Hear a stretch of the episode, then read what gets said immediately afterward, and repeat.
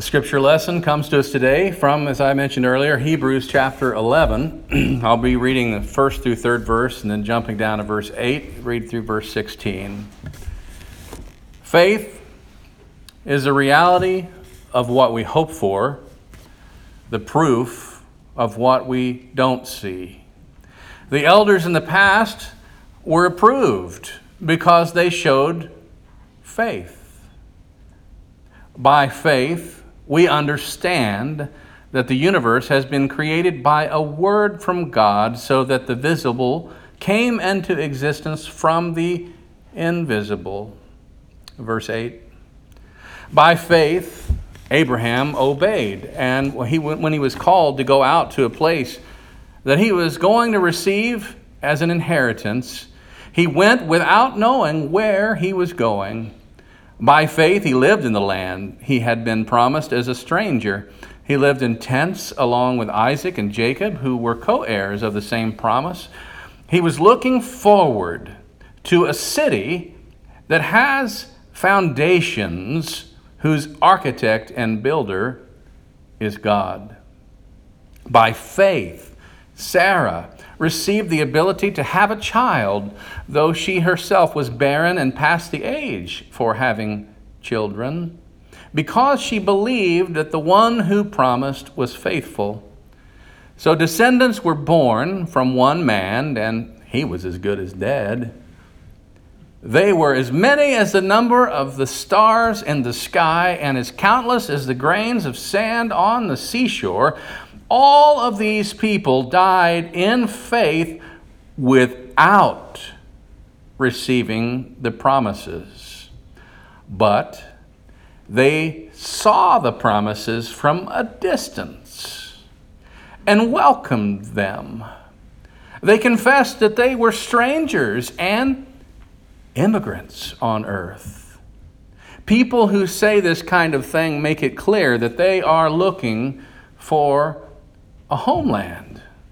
If they had been thinking about the country that they had left, they would have had the opportunity to return to it. But at this point in time, they are longing for a better country, a heavenly one.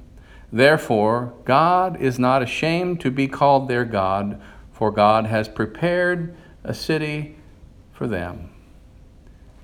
Here ends the reading of these words. May God grant us wisdom and courage for interpretation. Now, I'm dating myself a bit, I suppose, to refer to a movie that is nearly 20 years old. But it made an impression on me. Talking about the movie Castaway, Tom Hanks' character, Chuck, is stranded on a desert island in the Pacific Ocean, and to keep himself company, he finds, of all things, a volleyball that has washed up from the wreckage of the plane he had been flying in before becoming stranded. And Chuck, Tom Hanks, paints a face on the volleyball with his own blood and names him Wilson. And Wilson becomes Chuck's only companion while he remains on this island he talks to and sometimes even speaks for Wilson to keep himself company during the lonely months. And after four years on the island, Chuck builds a raft that he hopes will take him out to sea, and maybe someone will find him, and then he can be back re- reunited with his life. So he puts Wilson, this volleyball friend, on a wooden post on the raft because he cannot leave without his friend. And at one point, as they're floating on the sea far from the island, Wilson, that's the brand of the volleyball if you haven't caught on, falls from his post while Chuck is sleeping. And when Chuck awakens, he notices that Wilson is missing. And he looks desperately out on the horizon to find Wilson. And we see the depth of his attachment to Wilson, if you watch the movie, by the anguish that he feels when he tries to co- recover his wayward volleyball friend.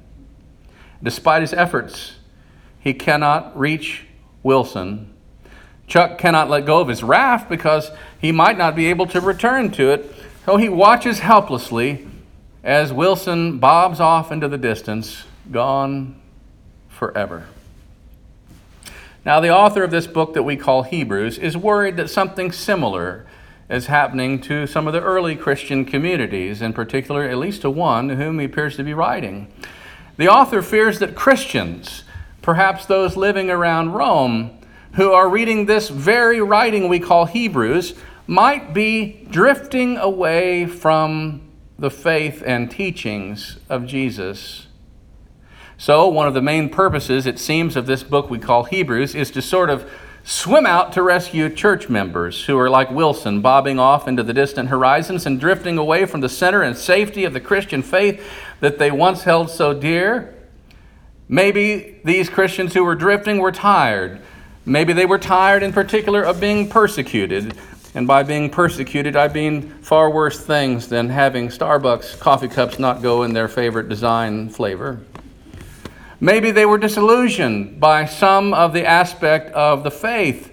Maybe they were weary from holding on to the hope that one day God would bring peace and justice to all of creation. Early Christians heard that promise and they were expecting it all to happen in their lifetimes. And it was commonplace for early Christians to want to go back to their old faith tradition.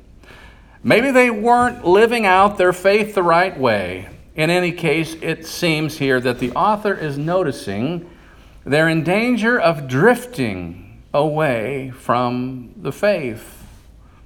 Now, before we jump in and dissect Hebrews chapter 11, I think it's helpful to notice, at least at a glance, what the rest of the book of Hebrews is setting out to accomplish. You may have heard this book referred to as the letter to the Hebrews it actually doesn't really have a lot of the same qualities as some of the other letters uh, in the Second Testament have. But you'll notice here that it, it's more really of a lengthy sermon. It doesn't start off like a letter, but whatever it is intended to be, the author wastes absolutely no time getting right into some major points and concerns.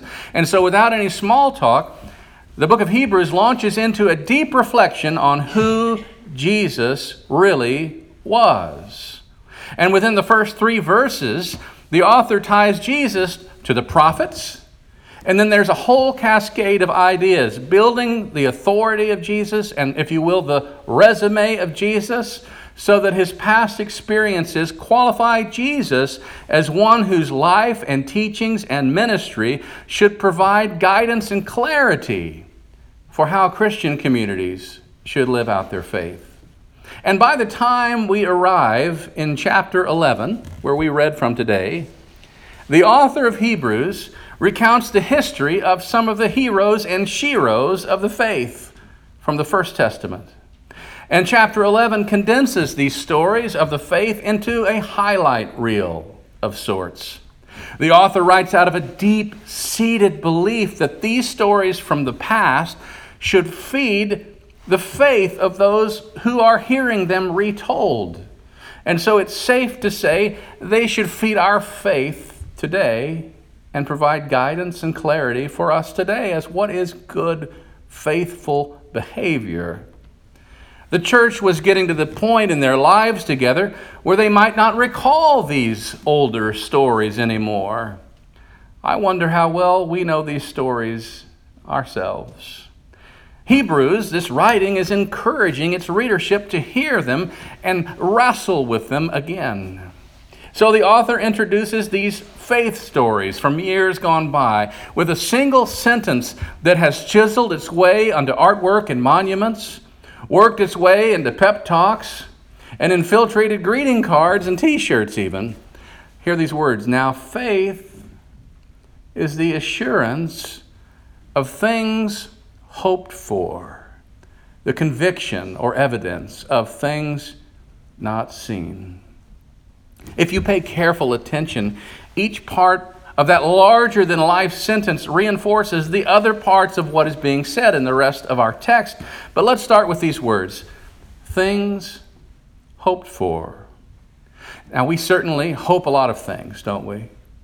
When we're thinking about our faith journey, we certainly hope that we can receive forgiveness when we need it. We certainly hope that God will heal creation of present and past pain. We certainly hope that the suffering that we experience in this life can somehow be useful and be redeemed in some kind of way because it sure hurts a lot. These things still remain to be seen, and these things still need to be fulfilled. But faith, I guess, by this definition, and there are others, but faith, according to the writer of Hebrews, is persistent trust and the underlying belief that these things will come to be in time, even though we may not ever see them up close. Faith, then, according to Hebrews here, is what keeps us going when hope is not yet realized. To put it another way, the author of Hebrews might say, faith is the prerequisite of hope. And we have this hope because in the past we have witnessed some remarkable, wonderful things that have come forth from very dire situations. Glancing back to the First Testament, the author of Hebrews goes all the way back to the creation stories of our faith as we continue to read the text again. And he said, By faith we understand that the worlds were prepared by a word from God, so that what is seen was made from things that are not seen. So there are lots of ways to be faithful. And there are lots of ways to be a faithful Christian and to understand how all of this came to be that we call creation. You know, some Christians, they used to fear that once Christian people began to learn about science and things like Darwin's theory of evolution, that this would take the mystery right out of the faith. But you know, for me personally, it's had the opposite effect. The more I begin to learn about science and creation and evolution, the more in awe I become of how things have been given life and given shape. And it's even more beautiful to me because I can engage my head as well as my heart and understanding how all of this came to be. And, and looking at creation can actually give us new insights into mystery and beauty. So our faith is rejuvenated, the writer says here, when we behold the beauty of creation a mountain, the oceans, the stars at night, the tiniest of newborn baby birds as they open their mouths to be fed our faith from looking at creation can be filled with a sense of awe and wonder. Then, after briefly mentioning Abel and Noah, the writer of Hebrews lifts up the example of Abraham and then Sarah. Abraham was a great patriarch because he was willing to leave what was familiar and comfortable and set out for a new place which, by the way, was completely unknown and out of sight. And his story begins, if you want to look at it later, in Genesis chapter 12, where God tells him, Go from your country and your kindred and your father's house to the land that I will show you. And Abraham sets out on an absolutely uncertain future. He went in obedience, he went in trust, in a sense of adventure, I'm sure, accompanied all of these things. And the Abraham story raises some really important questions for us, I think. Can our faith ever grow if we're always too comfortable? Is there such a thing as being too comfortable? Do we not have to take some risks in order to truly find our faith? Don't we have to venture out into the unknown at some point if our faith is ever to stretch? Does faith grow in the soil of comfort or are challenges and anxieties also needed mixed into that soil, almost like fertilizer, to ensure our faith? We do not have to move physically to grow our faith, but if we find ourselves too comfortable in our current settings, our own thoughts, our own attitudes, in the way that we are either living or not living out our faith or our values, I wonder will our faith ever really grow into what it could possibly become. Now, normally, we idolize our sheroes and our heroes to the point where they can do no wrong. But I find this account in Hebrews refreshingly honest because the author of Hebrews wants us to understand something about these heroes and sheroes that is refreshingly human. Despite their courage and their willingness to step out in faith, they did not fully experience the fulfillment of their own hopes and expectations. The writer says they only saw them and greeted them from a distance. Did you notice that? Abraham endured trouble after trouble, threat after threat, test after test. Just one example when Abraham arrived at precisely the place he had heard God tell him to go in Genesis 12 10, when he got there, you know what he encountered? Famine. So when you're on a grand adventure and you show up to where you think the finish line is, it would be very easy to quit and just say, if you were Abraham, I failed. But the author of Hebrews wants those reading to not miss this point because whenever we are tempted to drift or to call it quits, we must remember that even the most courageous and spiritual leaders also experience hardship, even doing exactly what they're supposed to be doing. None of us are exempt from doubt. None of us are exempt from turmoil, from hunger, from moments where fear gets the best of us and we really don't even live up to our own standards, let alone God's. Now, I meet many, many people inside and outside the church today who share with me that they may no longer believe some of the elements of the faith. Now, they don't just sit down one day, what I've learned, and decide, you know, I don't think I'll believe in God anymore, or, you know, I can't really hold to the faith anymore. It's not necessarily a conscious decision, and it doesn't just come on like a light bulb or like a switch is flipped. It doesn't seem to work like that. They don't consciously sit down and decide that the church has no mission instantaneously and is useless. It's much more gradual, normally, what I've noticed. They tend to drift away slowly. Often it takes place when youth leave high school after years of participating in church and they go to college and they're busier than they've ever been and they have less, uh, you know, people looking over their shoulders and so they quit participating in the life of church because, you know, their parents aren't close by to make them. And they don't really know what they're doing all of the time and other components of their lives become more interesting and compelling, and suddenly they have more space, and they realize that some of their experiences with church really weren't that great anyway. In fact, much of what they'd been taught really was folklore and fairy tales when they start to engage their minds and they start to grow in their knowledge and their ability to think critically. Or sometimes even adults experience a shift. It could be when a change in ministers happens. They see how people treat one another. Or maybe they blame one another that someone treated the minister poorly who used to be there. Or maybe they blame each other that when a new minister is coming in, the other ones aren't as excited as they should be. My point is, there are lots of underlying reasons, too many to list, why we can become disillusioned with the church and with the faith. Some are natural, and some are exceptions to the natural. And just underneath the surface of many of these feelings, we may feel like drifting because the church just seems to fall into a ho hum routine. You might even say a rut. And nothing important seems to be happening through the church. So, why should we give a care? Why be a part of the Christian community we call the church? And, and I think this is where the writer of Hebrews comes in. Maybe what the writer of Hebrews was calling us to do is to truly take note of how important Truly amazing things happen, not in the aha moments, but in the ordinary, slow moving, mundane life of the church. So if we find ourselves drifting in our faith, and it's just a matter of time for any one of us, either we've been there, or we are there, or we will be there again.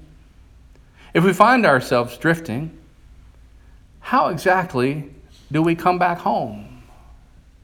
Whether or not we ever return to the same place we used to call home, now that's a sermon for another day. But let me say that sometimes our home base needs to shift of what we thought faith was or church was. And sometimes we've built our faith on the wrong stuff. Sometimes we, we may need to experience doubts and we may need to ask hard questions of our faith and of our church. And if our faith or if our church cannot really be doubted or questioned, why would we want to return to that same kind of faith or that same kind of church as it was exactly before? But a healthy faith, a vibrant faith, and a vibrant church community should be connected both to the head and to the heart. Faith is more than simply checking the yes box for a set of doctrines that you either believe or don't believe. And yet, Hebrews suggests that, that actually what we can believe can really feed our hearts. What do we really believe about Jesus? What do we really believe about ourselves? And what ways do we understand that Jesus was a reflection of the glory of God and at the same time a human being that, that succeeded and failed in some of the ways that we succeed and fail? If even Jesus experienced heartbreak and suffering and death, does it not follow that we might as well? From Abraham, we learn that faith grows best when planted in the soil of risk and uncertainty. But we also learn that we may not see results right away. In spite of uncertainty, sometimes faith means just doing the next right thing that is right under our noses. Sometimes faith means waiting for the right thing to appear. Sometimes faith means acting courageously.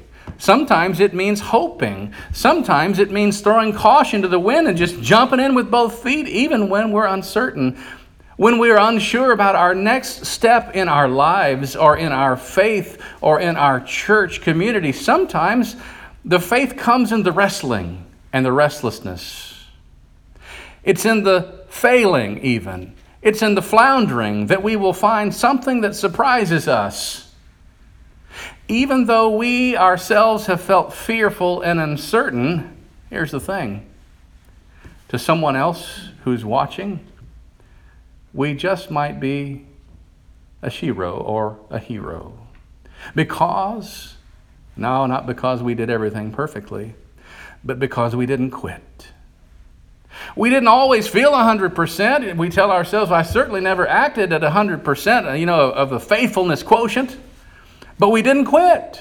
We didn't walk away. And to someone else, we've actually become a mentor just by our struggling.